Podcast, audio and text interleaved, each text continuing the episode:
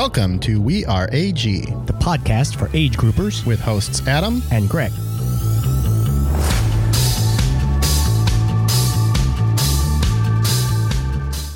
Greg? Adam. I'm very sad. Do you know why? Yes, I do. Well, can you enlighten me as to why I'm sad? This is our last podcast. And why is that? What kind of person would just stop something like this? I'm the kind of person who is terrible at marketing, is uh, is worried that uh, he's uh, taking up too much of his friend's time up in the attic. Uh, a friend who is in a totally different place uh, uh, where as where I am. He, yeah. And then also uh, 'cause I'm moving. Just drop that. Just drop that without any tease or any dancing around it. So three three things there that are bringing this to an end. Where are you moving to? Tempe, A Z. Are you doing that just so that you can just train and train and train for the Tempe Ironman Arizona? That is exactly why I told my wife, Susan, to uh, find a job in that place so that I can train year-round rather than uh, only train outside uh, during uh, during the summer in Chicago. But, uh, yeah, that's a that's definitely a side benefit that I'm very excited about because uh, Mount Lemmon, did you know there was, do you know about Mount Lemmon? I've heard of it. I've heard of it, and apparently, like, Tour de France hardcore cyclists go there to train. So that's going to be, you know, my, uh, to quote uh, Mike Birbiglia's joke about dancing, like my self-esteem was hovering right around medium. So I needed, I'm going to need something to knock me down a few pegs. So it'll be good watching those guys go burning by me up on the, on the mountain. And you also missed the Beeline. Yeah, I mean, the Beeline. Oh, the Beeline. Oh, it's so fun. Long. It's like the best up. part of Ironman Arizona is the it, Beeline. It really is. The descent from, uh, what was the turnaround? I don't remember. Oh, I, it's some little place. Yeah. some, I don't even remember. A stoplight. It, yeah, that, it's literally stoplight. just, they just cut you over in the middle of nowhere. That second stoplight. Um, yeah, no, moving, making a move. Uh, it was a family decision that happened faster than we thought. And, uh, It's just going to, it's a lot of change. And uh, you and I have talked about, do we want to try to do this remotely? And in theory, conceptually, I do, and I did. But in execution, the idea of bringing anything else into my house that I then have to pack up and move just felt so wrong on so many levels. Yeah. And honestly, I think that long term, Greg wants to find like a better match for a podcast partner. Um, that's that to me is probably one of the bigger, you know, deciding factors. Do you really here. do you really believe that? All right. I, I mean, I got to check with you sometimes, man, because sometimes you say things and then you're like, just kidding. But I know you're not just kidding. There's a, there's an element of truth to every joke, right? How much, though? That's for you to decide. Wow. That and your. Your attempt at uh, ambiguity is your out, right? Oh, I was just kidding. Well, I don't know. Was I? That's for you to decide. It's real slippery. At least I do it subtly. To where you really don't know. Ah, uh, who was that? Me or you? That's you. Could be. I think that's you. Um, and uh, so, yeah. So, so yeah, you're so. Big picture, just to sort of refresh everybody, yes, you did hear this right. Greg is leaving us. He's abandoning his friends. All He's two abandoning of our the sport in Chicago. And uh, I'm not abandoning the sport. I'm abandoning in Chicago. Yeah. I said, yeah, I know you said, and you like to say abandon, man. We, we I, ah, dude, you have so many issues. Well, yeah, I have abandonment issues. When my mom abandoned me when I was like three and a half years old, that'll do it. That'll do it. That would know? scar anyone, and it has clearly scarred you emotionally. Through she loves when I say that to her, by the way. Why I did, bet. Why did you abandon us? Do you tell her, then do you, do you say, like, just kidding, or am I? No, I don't even let her. I am one hundred percent not kidding, Mom. Yeah, Mom, you abandoned us. Wow, that's brutal. All right, so to circle back to the topic of the hour, which hey, is... thanks for listening, whoever, whatever two people have, have listen, been listening to us for the last... How many do we have total? No, I don't, we've done like twenty or twenty-some, I don't know. All right. So let me ask you this. Why are, are we podcasting right now? We're podcasting right now to uh, put a period on the end of the sentence, just to bring some nice little closure just to talk about some of the things that I um, w- have been very happy with, and then some things that I'm maybe a little bummed out about, and then also to just for you and I to have a little closure on this particular project. So which, what are what are the things that you have liked or not? Like in reference to what? In reference to the podcast? Uh, Life, training? Well, yeah. I mean, how broad do you want to get? Well, you just said it, so. Yeah. I... Uh, I all right. Well, number one, the podcast I feel has been just a joy. I mean, I have always looked forward to it. I've always been a just a little twinge of a of a bummer. Felt a twinge of a bummer every time we had to like reschedule. It was like, okay, mm-hmm. let's try to do this on one specific night, and if mm-hmm. for whatever reason we had to reschedule, I was like, oh man, like, ah. And then um, I also felt like the weekend for me was. I always felt a little bit guilty taking up uh, your time. And uh, I mean that sincerely because... Well, I think that's stupid. You think that's stupid? Yeah. Yeah, but you might... Look, dude. That would be the case if this was one-sided. Yeah, but you're also just in a different place, man. Like, you're just... You just do more stuff than I do. But it's my... like, yeah, but at that point, I spend my time on the things I want to spend it on. And if I didn't want to spend it on this... Oh my God, that's my wife. That's my wife calling. Let's let's, let's take this call. Hello. Hi, are you busy? I am literally in the middle of a podcast with Adam, and although I never picked this phone up, I've thought this is our last podcast, so I'm picking up this call from my wife. Hello from Chicago. Okay, you she can't hear me. Podcast with Adam, and then call me when you're done. No.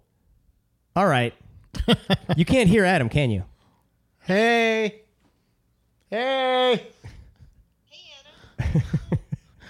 This is okay, so number one, Adam is smiling, but I know inside he is burning himself down right now because it is torturing his sound file right now. This no, is no, this is fine. Like the whole phone call. Oh, I'm sorry. I'm sorry. All right. So yeah, so we're just putting I was I was telling Adam, like, we're just gonna put a little period on the end of the sentence of twenty-ish uh, podcasts that we've downloaded or uh, that we've produced, and that three people have downloaded, one of which has been you. That's right. I also gave you a, a glowing review.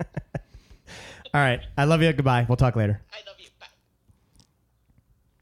So, so that's, that's my great wife, Susan, that yeah. we've spoken of many times, uh, but now I lost my place. Yeah, so I I felt I always felt a twinge guilty when we had a, a little bit of bummer when we had to reschedule, and a little bit guilty because yeah, I know you're a grown ass man and you would not do something that you were like, this sucks. But I also know that you're a good friend of mine, so there are things sometimes we do for our friends that even if it's not even if it's not a ten out of ten, we're like, all right, I, yeah, I'm gonna I'm gonna see how this goes. I felt like I got a little bit of that, and. uh So, you know, thanks. That's all I'm trying. I'm trying to say it in a in a non, I don't know, in a non-sarcastic, sincere way that I know you really, you really like an ambig- ambiguous sort of jokey kind of thing.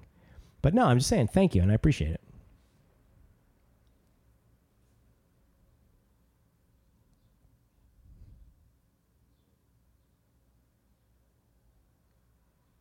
Just trying to see how long you'll stare at me. Dude, I could sit in a in a silence, comfortable or uncomfortable, as long as necessary. I'm comfortable right now. The silence is its own thing. True. Sometimes what's not said is what's important. That's why I'm not going to tell you anything right now. All right. So, uh, yeah, so the podcast is great. And, and I've had a wonderful experience in Chicago, and like, I, I don't know if I said this out loud, but like, yeah, it was a family decision to, to move to Tempe, and um, it happened faster than I thought. But the one thing that I am sad about is the fact that I had been really building a nice network of people who I liked being around, people who liked me, who believed that I could help them and who I believed I could help. And I, I kind of got to give that up. It's, In, you know, we live in a world where, you know, Training Peaks is a totally uh, robust tool for coaching people, and a lot of people use it. And, you know, there's FaceTime and there's phones and there's text and there's all that good stuff. But people are still a little old fashioned, and they still want to be able to see a coach uh, from time to time. And so the people who I've, well, I mean, I, I've not made it private, but the people who, you know, I, I also didn't make like a big public announcement because I don't know, it just never felt like it warranted that. But I, the people who I have told more recently are more surprised than the people who I was like, yeah, well, this is what's happening. And I think it's because they didn't think I was going anywhere, and they, they kind of were looking forward to long a long-term connection, a long-term relationship. So so you've kind of let a lot of people down with this decision. God, you're sometimes, you know, dude. No, I mean, at some point... Your, your caustic uh, sense of humor, I, I don't know. I don't know if I'm going to miss that so much. Well, but at the same point, while it's, yes, it's a sense of humor, it is something... Like, let, listen, at the end of the day, we're all living our own lives, right? Yeah. And lives go through phases and changes, and some people are the same person that they get out of elementary school as they are the day they die, and they don't go through big changes. They live in the same suburb they grew up in. They have the same kind of job their parents might have had, and they never really step outside their comfort zone. Yeah. People like us who do these kinds of things tend to not be like that. That's true. Right? So we tend to be a little bit more... Uh, curious. We tend to be a little bit more open to big, challenging, new adventures and things. We're adventurous kind of people, right? So it's like not surprising that people, you know, change and move. And at some point, like what, who was a friend one minute might not be the next, or who was a close person you see all the time, all of a sudden they're away. And, you know, it's part of life and it's part of change, right? I, that, I get nervous when you wax philosophical. What do you mean? I just because I don't know, because I don't I I I'm always gauging for where the where the actual where the actual knife is going to come out, so to speak. The knife. Yeah. Well, number one, because I got knife imagery on my mind, but I mean, like, because I know you're I know you have a uh, you I know you have a growth. This is this. I think we've talked about this before. I can't remember who said it. It was a growth mindset or a um, I can't remember what the opposite of a growth mindset was. A a set mindset or a stru- uh, overly structured mindset, a growth mindset. You're always open to the things you're talking about. And yeah, you do. I do. But, um, you know, I also know that you clearly have never, have, have, have never quite let go of that mom abandoned me thing. Oh, that, I joke about that. Cause it's yeah, but dude, funny. Come on. You can't off one side of your mouth. You Most can't say don't. I'm joking about it. And at the same time say like, you know, there's a truth in every joke. Well, no, but, but that's kind of what I was going to get to is that at some point, especially, and, and this applies kind of differently to different types of industries and fields, but you are in a thing where you are building relationships with people. Yeah. Right. So a big part of what you do is the more people you connect with, the more people you build these bonds with, the more successful you're going to be. A lot of industries, a lot of jobs aren't like that. You know, you get into a job and you, yeah, like to some degree it is, but it's not like, like you, your success and like financial success and long-term, like as a coach is having clients, right? Yeah. It's your job to build up those clients and to build relationships with them. You get put into a job, you know, some corporate office, your job is to do that job. And the people that you're meeting, you're not meeting because you had to go out and find them and meet yeah. them. You're getting them because they happen to have some job that you had to interact with. Yeah. So it's different. And they are, you have people counting on you directly, right? It's not just a company like, oh, we'll sad, be sad to see you go. Like you're letting down individuals and people, right? And I'm saying letting down, but like at, with every decision, there's the, the pros and the cons. And part of that whole thing of making that decision as a family and, that's looking at those pros and cons. Like yeah. why, like there's always going to be something you leave on the table when you make a big life change. And that's not a reason to not do it, but it is something that is, it's an interesting thing to me, right? Like I, I've, I've had yeah. friends who have moved and left. They've had their own reason. Some, you know, I agree with some. I'm like, oh, well, you don't really know what you're doing yet, but go figure it out. Like, yeah, yeah, yeah. yeah. And I, hey, I would be the first to admit that I, in many ways, uh, have a lot to learn about the coaching business. It's it's is in, in many ways, as you say, more much more of a sales job. There's an right? element yeah. to that, right? Yeah, yeah. yeah. I, I I don't yeah I don't think of myself as a salesman. Maybe I should, but yeah, I hear what you're saying. And yeah, and, and it's and and some are too salesmen, right? They're too much of a salesman. Yeah, exactly. They don't Where, have the substance. You have substance, not the showmanship. Like so, the most successful ones have probably a good amount of both, right? I yeah I guess I mean that's one one of the things that uh, as we were just uh, about to hit record, as we were talking about, is like the one one thing about me that I um, that I keep relearning the definition of insanity, doing the same thing and expecting a different outcome. As I when I throw myself into something, I really throw myself into it one hundred percent. And you know, there's there's risks with that, and um, one of the risks is you get overextended, right? Or you you. you think you know something, or you think you've experienced something that maybe you haven't yet. And Ironman's a perfect analogy, right, for that in many regards, right? You're like, yeah, I can get that done. And then you find out, you know, I I was woefully underprepared for this swim, or I was woefully underprepared for this run, or whatever. But, or for just the amount of time you have to be out there. It's like, oh, yeah, well, I've swam a mile before, I've biked one hundred before, and I ran a marathon. But, like, doing all three back-to-back, very different. Yeah, exactly. And the analogy I was I was uh, sort of stumbled into was that, you know, as I was sort of building this coaching business that I uh, that I very much am still passionate and will continue to be passionate about, is I ended up getting a job in three different places. And I really did not realize how much juggling that was going to require. And every place had a different vibe, and every place had sort of not not different expectations, but just um the clientele sort of came at me in a slightly different way, and learning all that. So the good thing is I got that I got a lot of that learning done in a very short time. So, you know, I got a lot of experience in a very short amount of time, but, you know, nothing takes the place of actual experience, of actually taking someone through an entire year-long program, an entire uh, training cycle, or... or um, which you haven't really done start to finish for a whole year yet, right? Or have you? I I haven't done it alone. I have done it with Keith. Well, right. You've done group the group thing, right? Yeah, yeah, yeah. And, um, yeah, but I don't have... I don't have... I have... I don't have any clients that I've had for over a year, right? So, um... But then, uh, so yeah, so I guess we agreed we were, up until this particular podcast, which we decided was going to be our last one, we were, I was always a little bit careful about who we were talking about and when we were saying names, but I mean, we're just throwing caution to the wind at this point, right? We, nobody listens to us. Well, they listen to the first episode, Happy Birthday. Yeah. They realize it's not for them. It's not, yeah, it's, it has nothing to on. do with birthdays. And they're like, okay. Like, um, I really like birthdays. Let me check this one Yeah, out. yeah, exactly.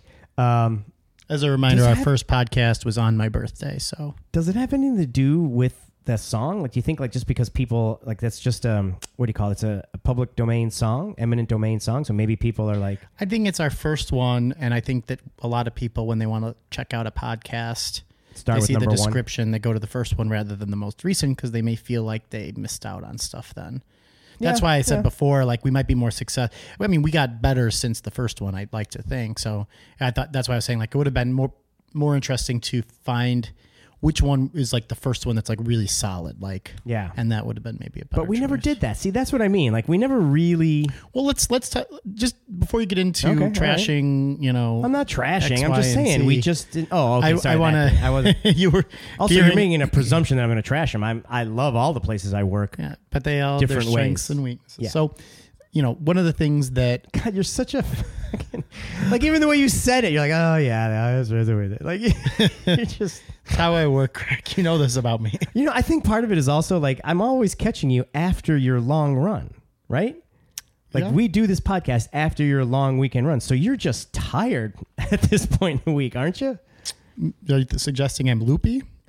I'm suggesting you're tired, and fatigue in general, right? Mental yeah. fatigue, I mean, I'm physical f- fatigue, physical all sure. of that, yeah. Yeah.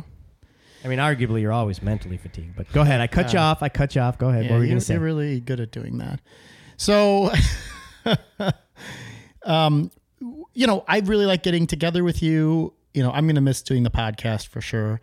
Um, one of the things that I feel like we, I, I would have, uh, like, it was kind of always the thing that we needed to do that we never really did was a... spread the word and marketing kind of stuff, right? Like at some point we just never really told that many people about this.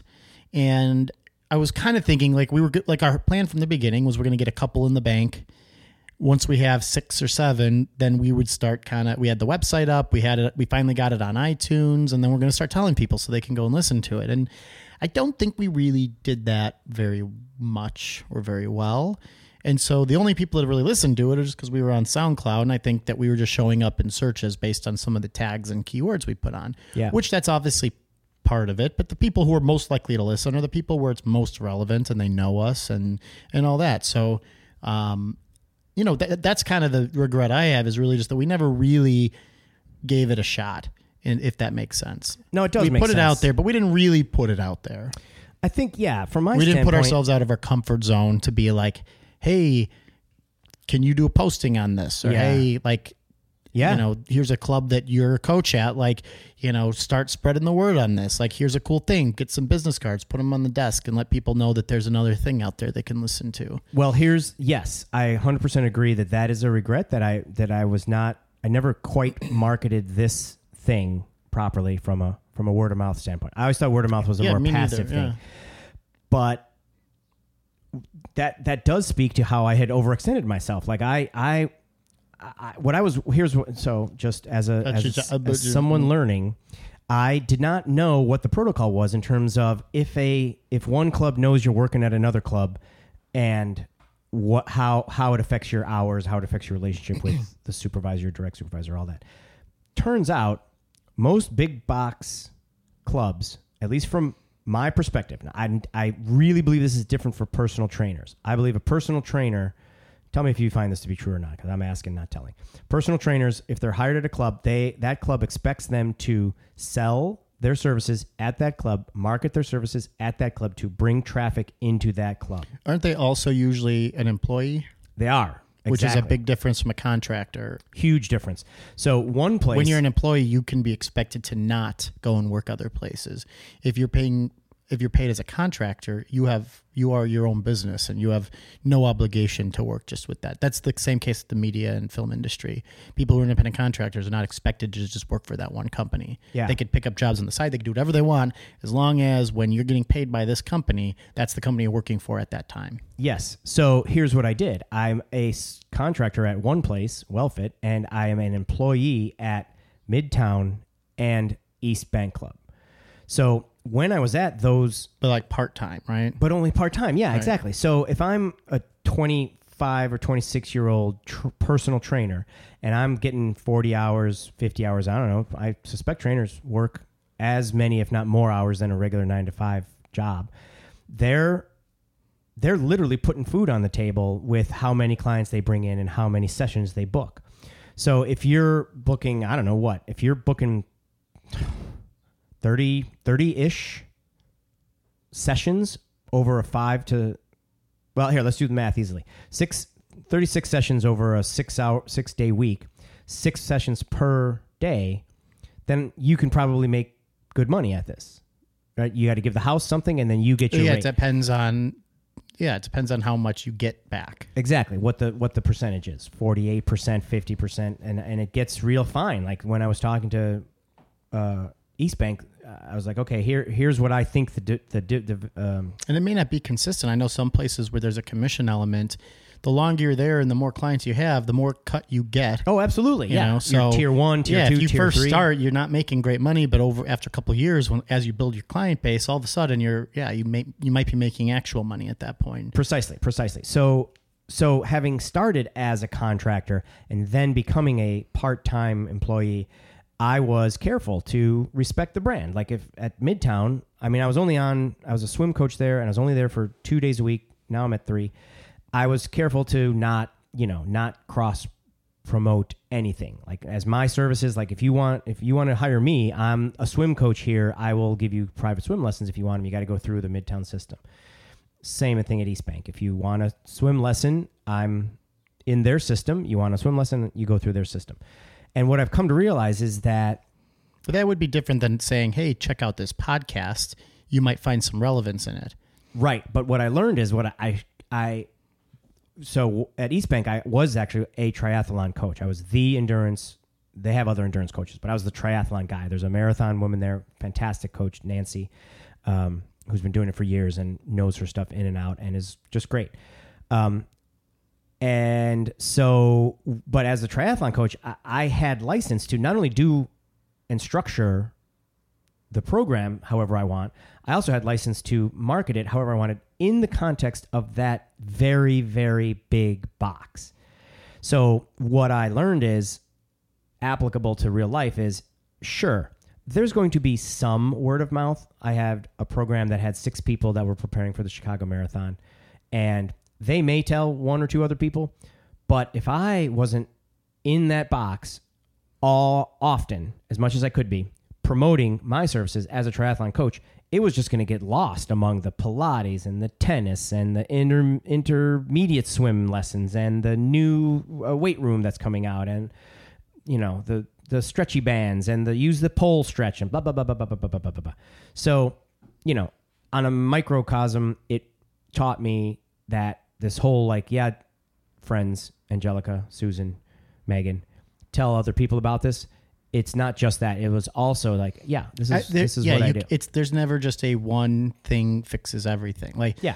You know, you can't just do one thing and expect to be successful. You have to hit it. It's like not putting all your eggs in one basket, that whole idea, right? Yeah. So we needed to tell people, we needed to market beyond just telling people. We needed to get a relationship with a Sharon at Wellfit and be mm-hmm. like, hey, can we put some little flyers on the desk and be like, hey, here, check this out. And this he would have said no. Probably, but or, unless...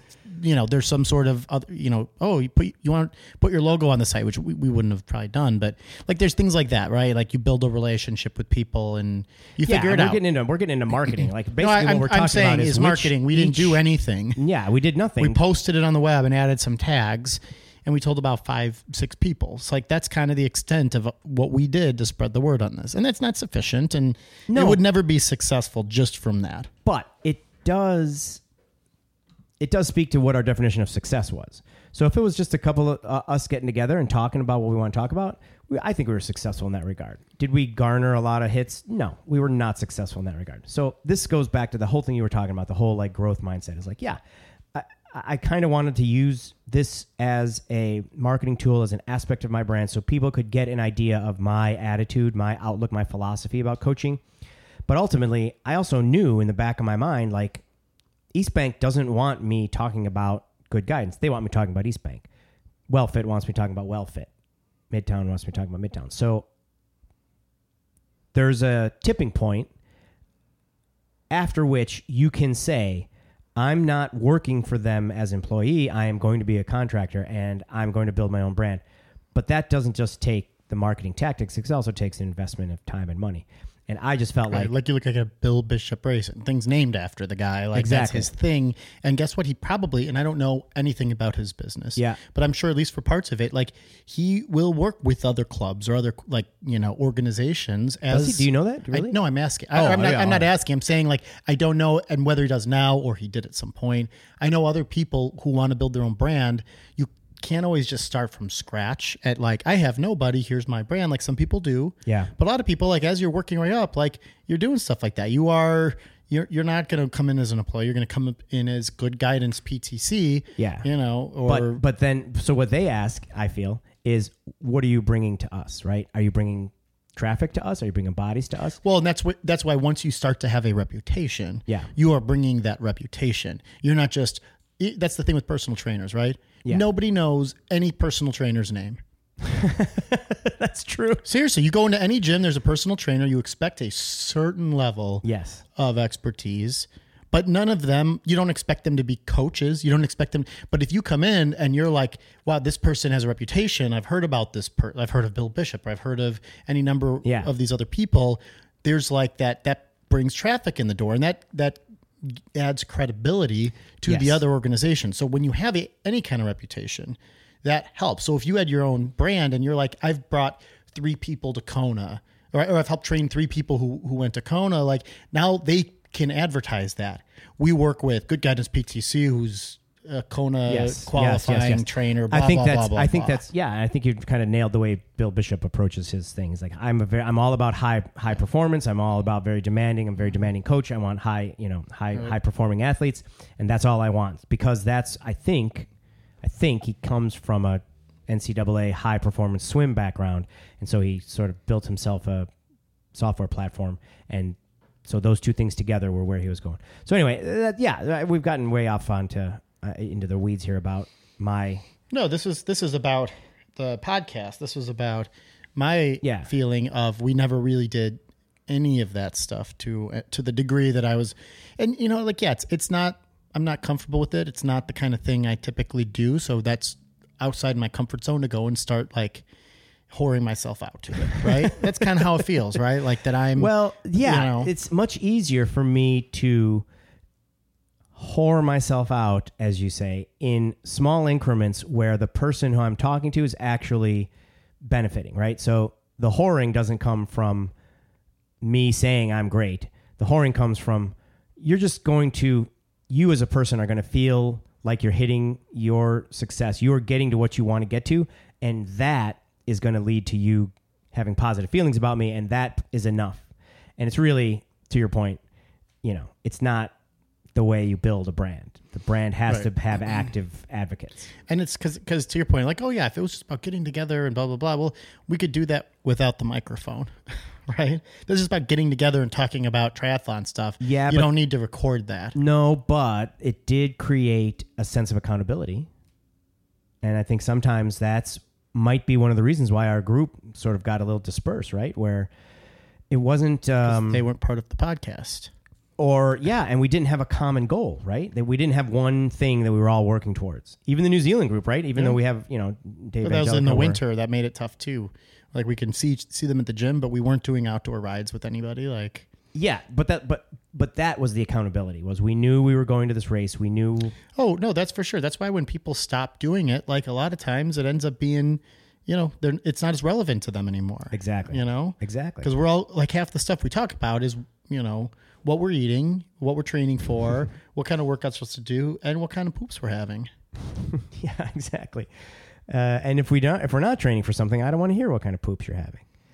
So, um, yeah, so that's, so I don't know. Have we touched? Yeah, I kind of answered your question, right? Like there's some things that I've learned about, uh, how I, how I've approached this, but uh, you know, I, I still love what I do. I will, anybody who asks for help, I, I will give it to them. I'm, I do feel like I'm pretty generous with information that I provide. And then there's a point at which we're saying, like, look, I'm asking for specific help doing a specific uh, race or event. And that don't come free. And that ain't free. Anything, what does the Joker say? Anything you do well, you shouldn't do for free. That might not be the exact quote. But um, so what's your plan when you get down to Tempe? Oh, that's a great question. My plan is to not overextend myself and to personally train as an athlete and find my own, get back into my own training rhythm and organically, naturally, in a relaxed sort of way, find the people who kind of think about triathlon the same way I do. So yeah, I want someone who might be looking for uh, some aggressive results, but who also can keep their life in a balance. And since I don't know many people there, I, I know I have a couple of leads. Uh, there's a place called Mox Multisport, Moxie Multisport, which is coincidentally also the name of a place here in Chicago, Mox Multisport. No connection. But I guess the word Moxie is just something people like, maybe. Yeah. What does it mean to you? Mox, Moxie? Well, one of my first internships was at a post-production house called Moxie Post. It's just, it's a fun word that's not used all that often that I think that people find, and they're like, yeah, what a great idea for a company name. It's like, like a relic from the twenties, though, isn't it? Yeah, it's not. That gal's got not, a lot of moxie. She's got. She's going to get really in there and used get it done. Anymore. No, but, but that's what makes it, I think, unique for like the name, but like because it's got an X in it at the end too, like that. Just because it's it's like nostalgia for some people, or it's just different. It's like, I mean, that's retro kind of stuff. Like. Is a popular thing, and, and not right. that they're going for retro typically when they use that name, but it's it invokes a different kind of thought when okay. you hear it. It doesn't sound as yeah. I don't know. All right. I'm, I know. I you're. Going, I can tell you don't know, and your analysis is uh, very safe. You're like I, I don't know. It's, I don't know. So I don't know. It's fine. But uh, yeah. So uh, those guys, when I was there to race the full, the half, seventy point three, and the full, were super helpful. I had problems with my. Uh, had problems with my uh, power meter, and they handled it. Uh, bought a helmet from them. The guys were... I, I felt... Uh, whenever somebody is generous with information and time... You feel like you want to take advantage of them. See, that's not... What? Is that not what you were about to say? I thought we were on the same page here, Greg. That's you, dude. Uh, no, I don't want to take advantage of people. No. Well, yeah, I, actually, I, I kind of do. Only certain types of people. Why do you even say it like that? You don't mean it. Why do you say it like that? You you want you want keep, information. I want to keep our like three listeners guessing. Yeah. Okay. Uh, whenever I find somebody who's generous with their time and with their information, uh, that to me feeds further generosity. That that for, that feeds reciprocal generosity, and it and it doesn't have to be a quid pro quo, you know, tit for tat kind of thing. If someone's generous with their time, pay it forward, right? Yeah, it is pay it forward. Although that's got a weird little vibe to it, but it's not. It's not even pay it forward. It doesn't have to. That's what I'm saying. Like if if someone's generous, uh, Bernie's a perfect example, right? Like she feels she has a Sanders. certain outlook. Yes, Bernie Sanders. I don't think we've used Bernie's name before. Maybe it's been a while, so people don't know who you're talking about. The three people who are listening know precisely who Bernie is. But my point is she's very generous, right? She, if you ask her to bring you a sandwich in a snowstorm, she is in the car. Like, she's just...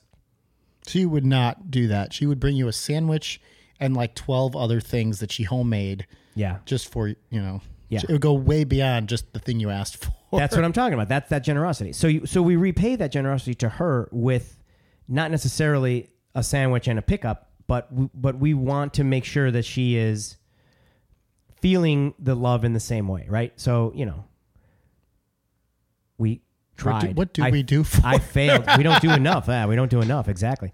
Um, well, you guys all did it, but I couldn't.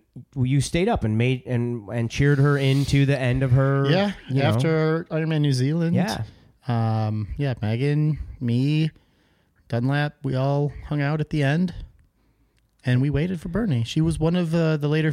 She had half hour before the cutoff. I couldn't make it, man. I literally fell asleep at a table. I was like a toddler, and Susan was like, "All right, look, you're not going to make it. Are you? What are you doing?" My hands now chafe when I run because my fingers are so fat. No, look at this. You guys can't see this. I see you're this, picking like a, a, a, it's like a callus or something. Skin. I can't help it. It's uh, that's that's where my O C D kicks in because it's like something that's not supposed to. No, so, I'm like that with I'm like that with hangnails. You so, have you live with a grown ass woman. Tr- try some lotion, dude. Yeah, yeah. I got Bodyguide and stuff. I just forget that I'm. My fingers are so fat that I, it's like, it's not fat. Just for our it's listeners. Not fat. Are you just, so it's what do you call this crease here? Strong? It's the crease right where your finger meets your hand. Why are you on clenching your fingers so, so hard that you're they, creating calluses? It's, it's not that it's just over time. The skin is your, yeah, I'm holding the hand water bottle too. So that might be putting extra pressure on okay, it. All right. But yeah, my hands chafe a little bit, and then I have these things that I have to pick off, and it, it only makes it worse. No, I know exactly. You're, you're. It's like when you have a blister, you don't pull the blister off. You pop the blister and let it leak out, and then you throw a Band-Aid over it so that it can take its natural process. You don't peel it off. No, you don't really throw the Band-Aid. You need to place it gently and properly. All right. I don't know if the microphone picked up my, the volume of my eye roll on that one. I think it did.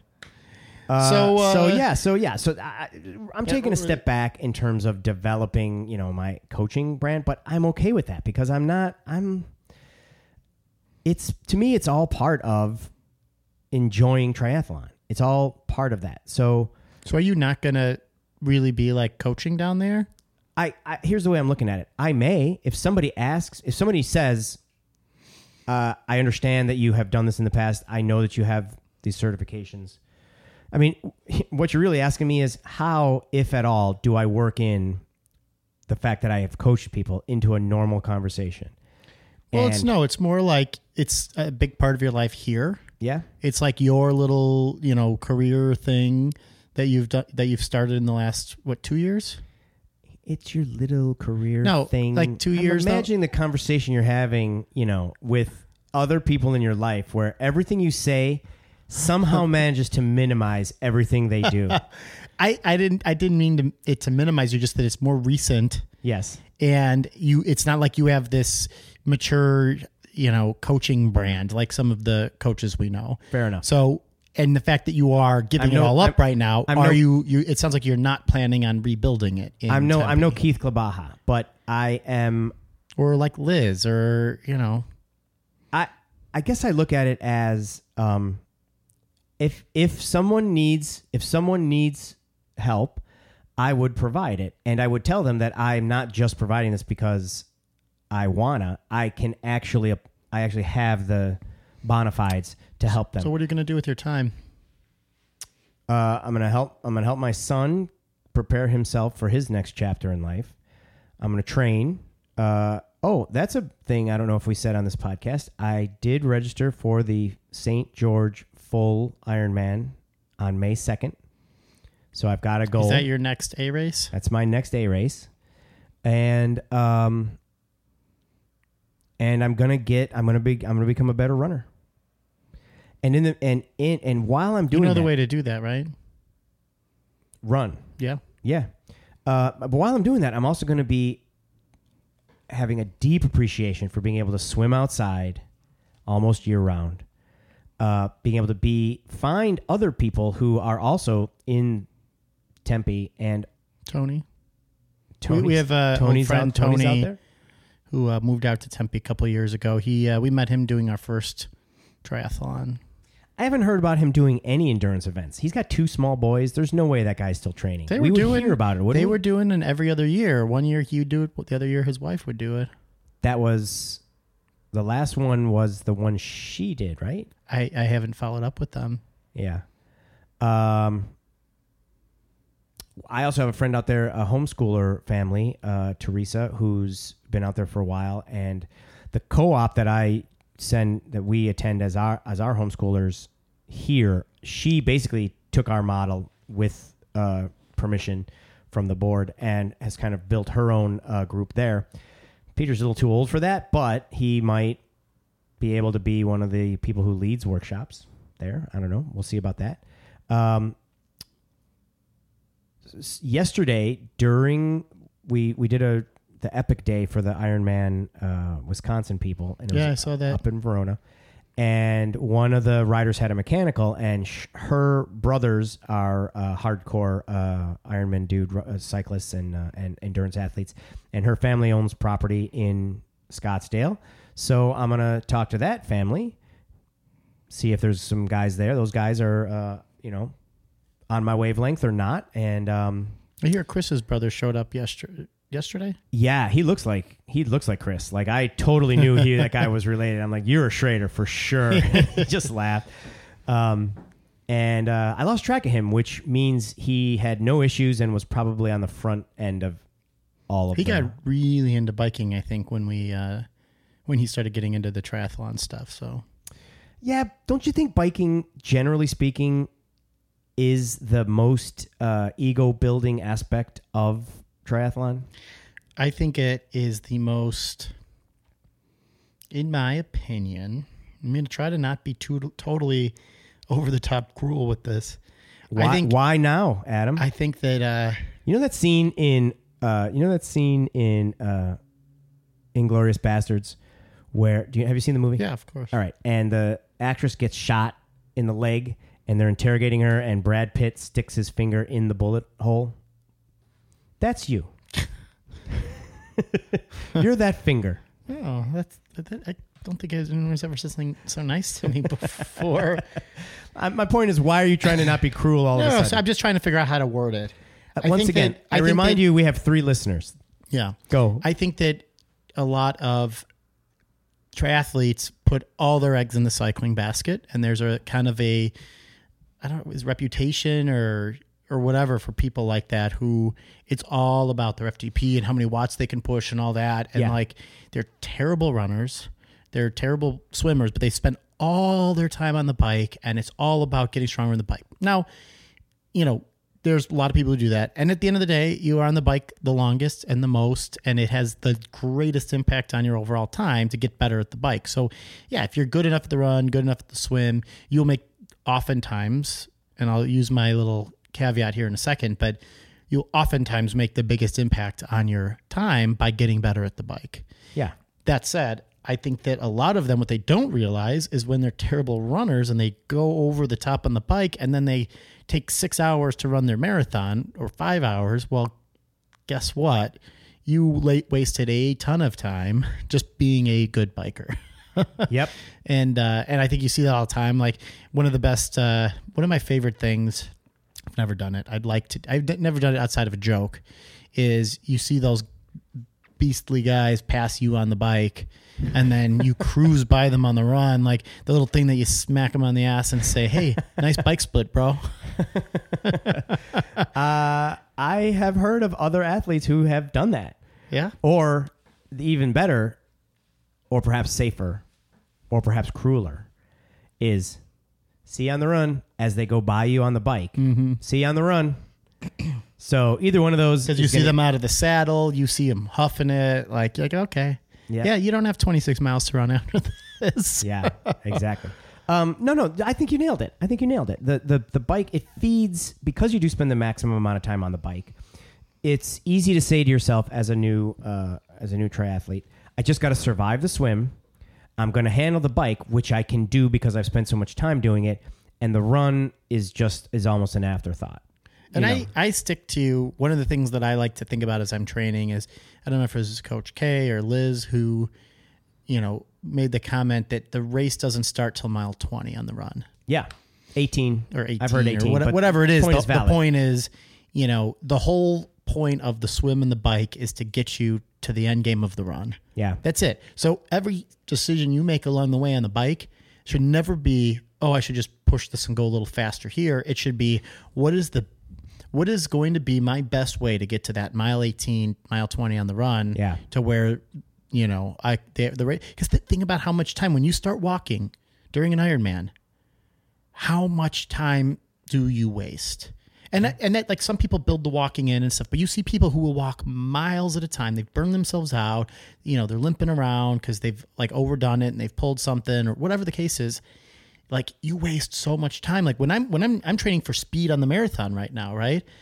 I know how hard it is. If I just do my first warm up miles at like a nine thirty, how hard it is to get that average pace down to the pace I'm actually running it at. Yeah, it. yeah. And it's a hard mental game to deal with too, but you see how even like a quick jog for just a couple miles compared to like a run, like that has a huge impact on that average time. So now when you throw in walking for ten minutes at a time because you're, you can't keep running and you sit around at the aid stations and all that, like they, they're wasting thirty, forty minutes. Well, you know, at some point those decisions you made on the bike directly impacted your ability to kind of push through at those moments, you know? Yeah. Yeah. Hey, uh, but they got their bike time, time under six hours for the Ironman. Yeah. Right? How many times? But you've heard that, right? Like, yeah, swim was okay. Really had a great bike. And then I just fell apart on the run. Like that's yeah. no, that yeah. mean that. And, and I, I remember hearing that. That means you had a bad bike. Yeah, exactly. exactly. You know, if you don't have a good run, if you have a good run, that means your bike was phenomenal. Yeah. You know, because at the end of the day, if you want to be a great cyclist, there's plenty of cycle races out there. Yeah, just to go. This yeah, is a triathlon. Exactly, exactly. It is not about the bike. The bike is one element of it. How do we get down? How do we get all the way down to here? Because you were saying about how all you want to do is increase your F T P, and you don't really want to run very fast anymore. Yep, I just want to. I just want to speed walk.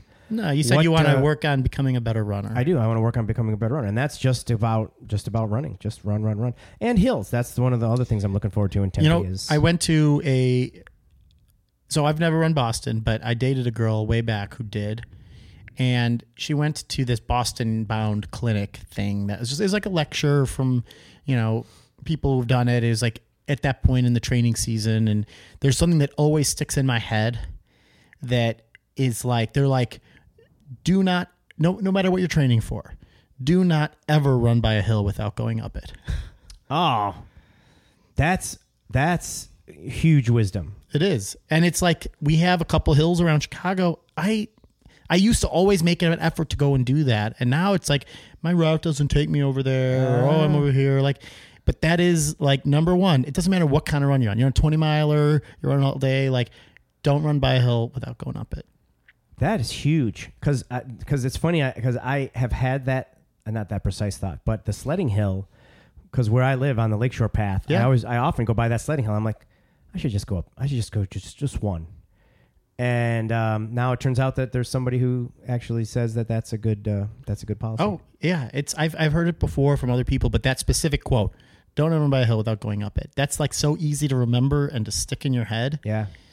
And it's, you know, because think about it, you go out for a run and like there's a certain part of your brain that's just like, my goal is to just get through this.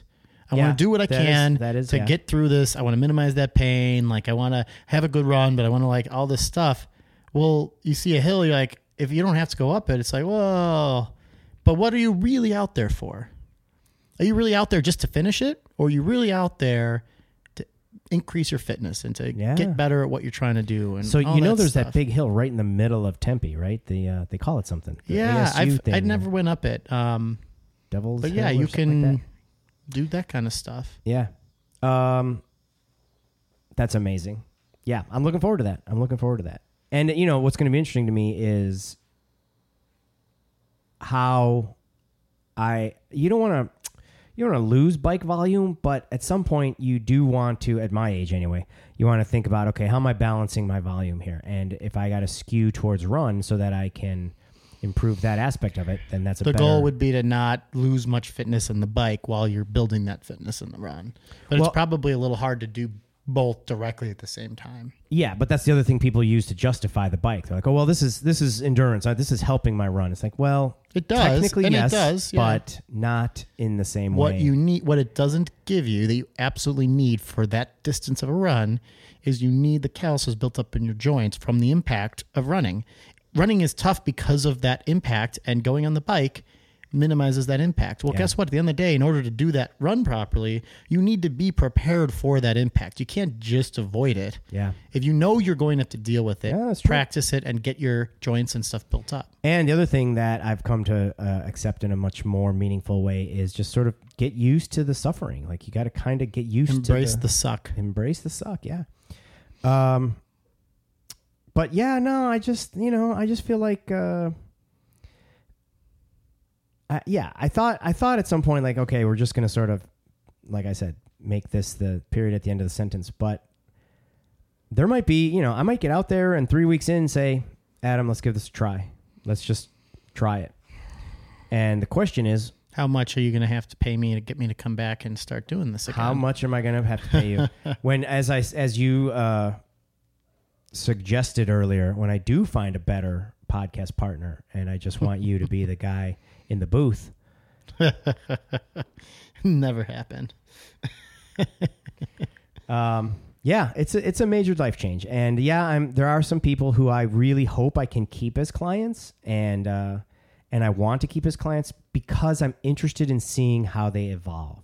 I know I'm right about their mindset. I don't know if I'm right about whether they are willing and able to do what needs to, to be to done. do what needs to be done. And I want, and I want to be the guy to sort of help them to be, to say like, and, and, you know, my default is often, and this is a bad habit and I'm going to sort of cop to it right now, is like, hey man, I've been there, but it's not about, have I been there? And so I can empathize with you. It's, it's not that direct. It's, I can empathize with you, even though I may not have directly been in your situation. Like I've never been directly in your situation where you've said, you know, I just, this is, I'm a pure, I've come from running. I'm I'm focusing on running and I want to run. I've never been that guy, but I can still totally empathize with you. And I've said it before, I'll say it again. I still want to see, I'm rooting for you to like be able to hit your numbers.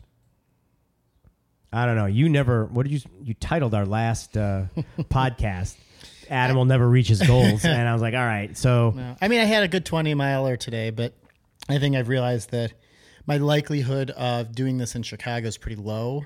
So I think realist, I have some uh, updated goals for that, but I still, my goal is still to you to in this training, do my sub three. It just may be more like a November race or something. Like, I think I'm realistically just going to need some more time with it. And I could be wrong. Like I'm going to be doing everything I can to get as close to that as I can. And who knows yeah. what'll happen. I still have some time, but just based on these last couple long runs I've had, which have been tough. They've also been really hot, and there's all these excuses you can come up with. But um, at the end of the day, it's been it's tough, and the paces where I'm at now are not where I wanted to be at this point.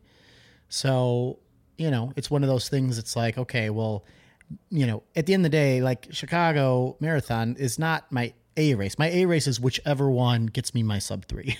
And if it's not Chicago, it's the next one that I'll find out. That and is such a healthy replan. Attitude, though. For someone who's so messed up about abandonment and uh, everything else you have about your twisted and dark sense of humor, like that is a that is a very healthy approach to like, okay, yeah, I, I had a goal and I had to make some adjustments, and now, even though this might end up being a different uh, uh, a different time frame for how I get it done, I'm still going to get it done. I struggle with that. I struggle with that all the time. Susan says things to me. She's like, I don't know if you're going to qualify for Kona your next race, but you're going to qualify. And that mindset is a real challenge for me. And it, and the fact well, that you have it is a good... especially when you have these seasonals, like this race is in October. So the the longer it takes for me to do this, and now I'm in the winter again. Yeah, and yeah. It's like maintaining that kind of training. It's like, that's that could be tough. Absolutely. But that's what I'm saying. Like you have, you have, you're centered about it. You have a good balance about it. You've recognized, you know, yeah, I changed, you had a job change. You had a lot of things that are happening. Actually, did you have a, is there a, yeah, another? I start a new role in two weeks from tomorrow. This is a good thing. Yeah. It's I'm official. I'm going to be staff at United now. That's amazing. Yeah. Think of how far you came from. We started this podcast. You didn't have a freaking job, man. Yeah. No, it's, it's great. And, uh, I'm really happy, looking forward to starting there. I've had some good feedback from people. Uh, just on Friday, the announcement went out to the teams that are kind of impacted, letting them know that I'm leaving the teams I'm on and moving to these other ones in two nice. weeks. And it's not going to be like a hard cut. I will start officially in two weeks, but there'll be some transition stuff. So, yeah, I'm looking forward so to that. So, no more independent subcontractor, Adam. It's uh, no. United corporate, uh, yeah, corporate guy, Adam. Yeah. Dude, all right. Like, just... the organic writer theater guy in me, like I, I, if we had planned it, it wouldn't have worked, but coincidentally, just yeah. organically. If I like, said, hey, I'd like to work for United Airlines with a decent job that I like, what's the best way to get there? Well, why don't you go to film school?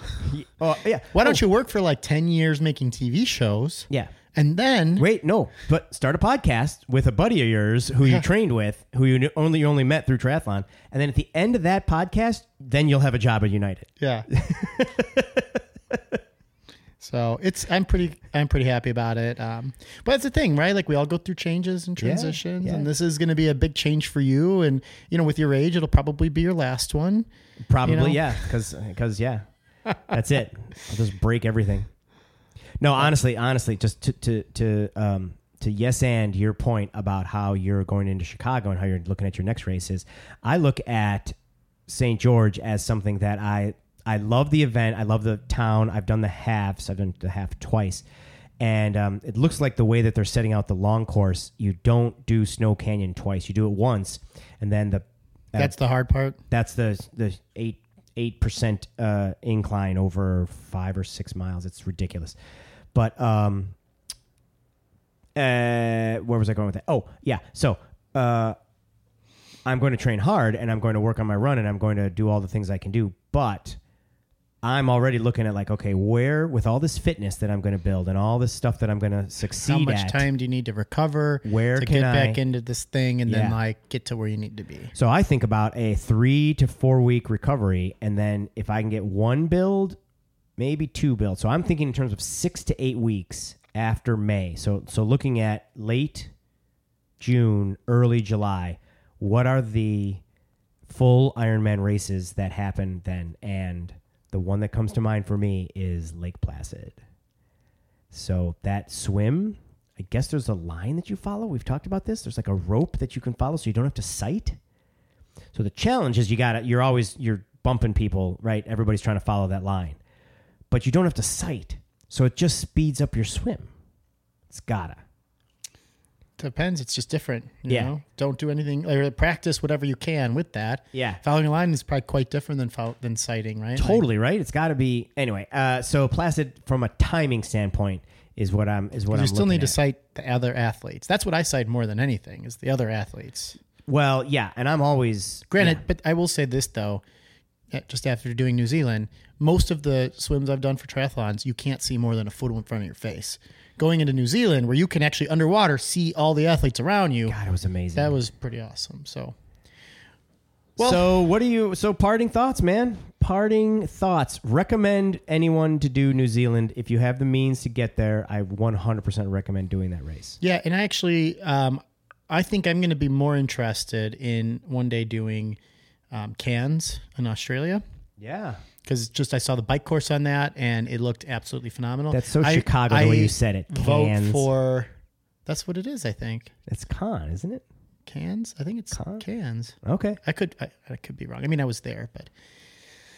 Um, so yeah, I, I'm going to check that out. Uh, the best part about New Zealand was not necessarily the race, but it was definitely cool to do the race. I think some of the other New Zealand's cool. just a, an amazing place to go. Oh, totally agree. Totally agree. So, um, if you could make the race part of a New Zealand experience or an overall thing, it's, yeah, yeah it's really nice. It's really beautiful. Yeah. So, uh, I guess uh that- my other parting thought is this, uh, Find talk, talk, talk, talk to coaches. Talk to the coach. Find the coach you like. There's a million coaches out there, and if they have the background, if they have the experience, if they have the knowledge, certification is almost just a shorthand. But if they have the passion for it, they're you know you, you got to find the one that's right. The struggle I have with coaches is always this this idea, and it's very mercenary. And tell me if you agree. I think you kind of fundamentally agree with this, because you don't like to pay coaches. And so here's what I think. If I'm paying you, I don't want to always be the one reaching out to you to talk to you.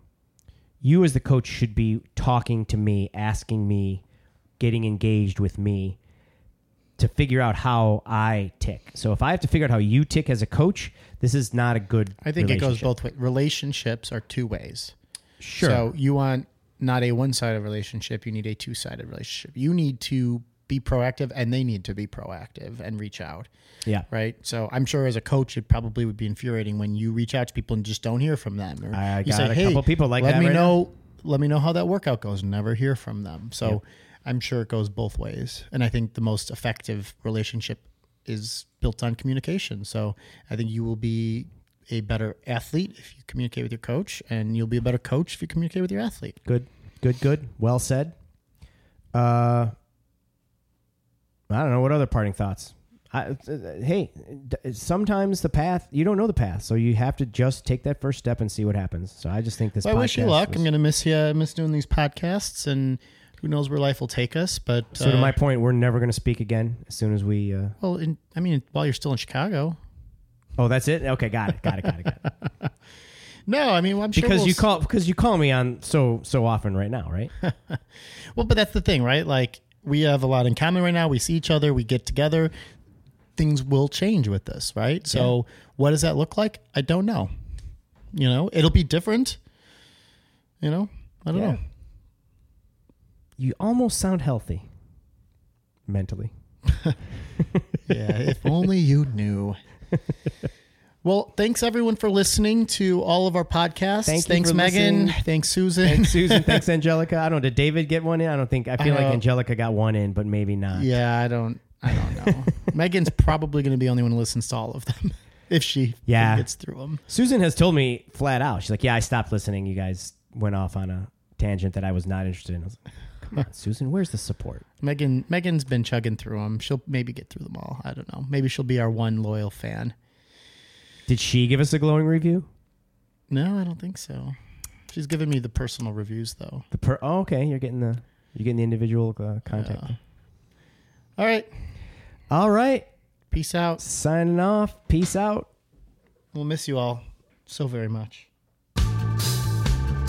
If you want to hear some great advice from pro athletes, please go find a decent podcast. If you'd like to continue to hear from two talentless age groupers talking about what they love, please subscribe or visit us at we are a g podcast dot com.